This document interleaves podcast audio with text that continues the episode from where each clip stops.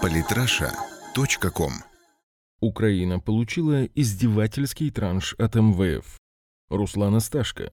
На Украине случилась перемога, и ее нужно признать. Киевский режим таки смог после почти годового перерыва получить еще один транш кредита МВФ. Сегодня Киев гуляет, и повод понятен. Сведомое бандеровское государство таки показало Кузькину мать клятым москалям, и теперь сможет буквально воспарить на вершины экономического развития с помощью полученного миллиарда долларов нового кредита. И теперь стоит напомнить известный закон развития любых инфоповодов, связанных с Украиной. Любая перемога обязательно превращается в зраду. Период полураспада перемоги бывает разный, но иногда она разваливается прямо на глазах у изумленной публики. Что-то подобное происходит и на этот раз. Я не стану подробно останавливаться на таких интересных мелочах, как факт того, что Украина получила всего 60% от ранее предполагаемого транша, и не стану заострять внимание на заявлении главы МВФ Кристин Лагард, которая сказала, что важно, чтобы разрешение вопроса суверенной задолженности прошло быстро, намекая на необходимость все-таки договориться с Россией по поводу долга и по так называемым облигациям Януковича.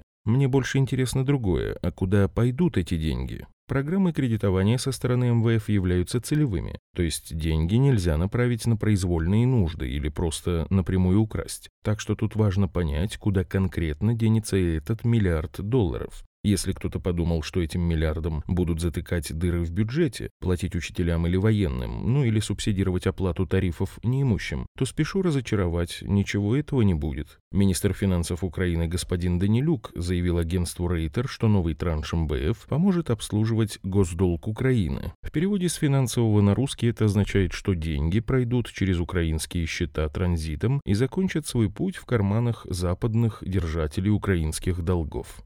И тут становится более понятной логика МВФ. Организация в очередной раз спасает своих западных друзей из финансового сектора и, видимо, сумму подобрала как раз такую, чтобы им хватило. Этим объясняется урезанный почти в два раза размер транша. В Киеве, видимо, догадались, что искренность министра финансов в общении с американскими журналистами выглядит как-то стрёмно и мешает перемоге. Наверное, поэтому была запущена еще одна официальная версия, в которой утверждается, что миллиард пойдет идет на увеличение международных резервов НБУ. В переводе с финансового на русский это означает, что МВФ дал Украине миллиард долларов, чтобы там его продали за гривны олигархам, выводящим свои капиталы за границу. Эта версия тоже хорошо вписывается в логику МВФ «спасает своих». Примечательно, что ни один из вариантов не предусматривает какого-то серьезного подспорья для украинской экономики или бюджета. Стране-сателлиту США дают возможность дожить до президентских выборов в Америке, чтобы нынешняя администрация Белого дома могла спокойно переложить эту проблему на следующую. Во всей этой истории есть еще один фактор, который стоит учитывать. Решение о выделении урезанного транша странным образом совпало с приездом в Киев министров иностранных дел Германии и Франции. В Киев они приехали, чтобы ломать Порошенко. Именно ломать. Я не знаю, есть ли у них паяльник и бита, но, судя по предварительным заявлениям, задание у них самое серьезное. Они ведут операцию по принуждению Порошенко к выполнению Минских соглашений, то есть пытаются заставить киевский режим сделать то, что что он сделать просто не может.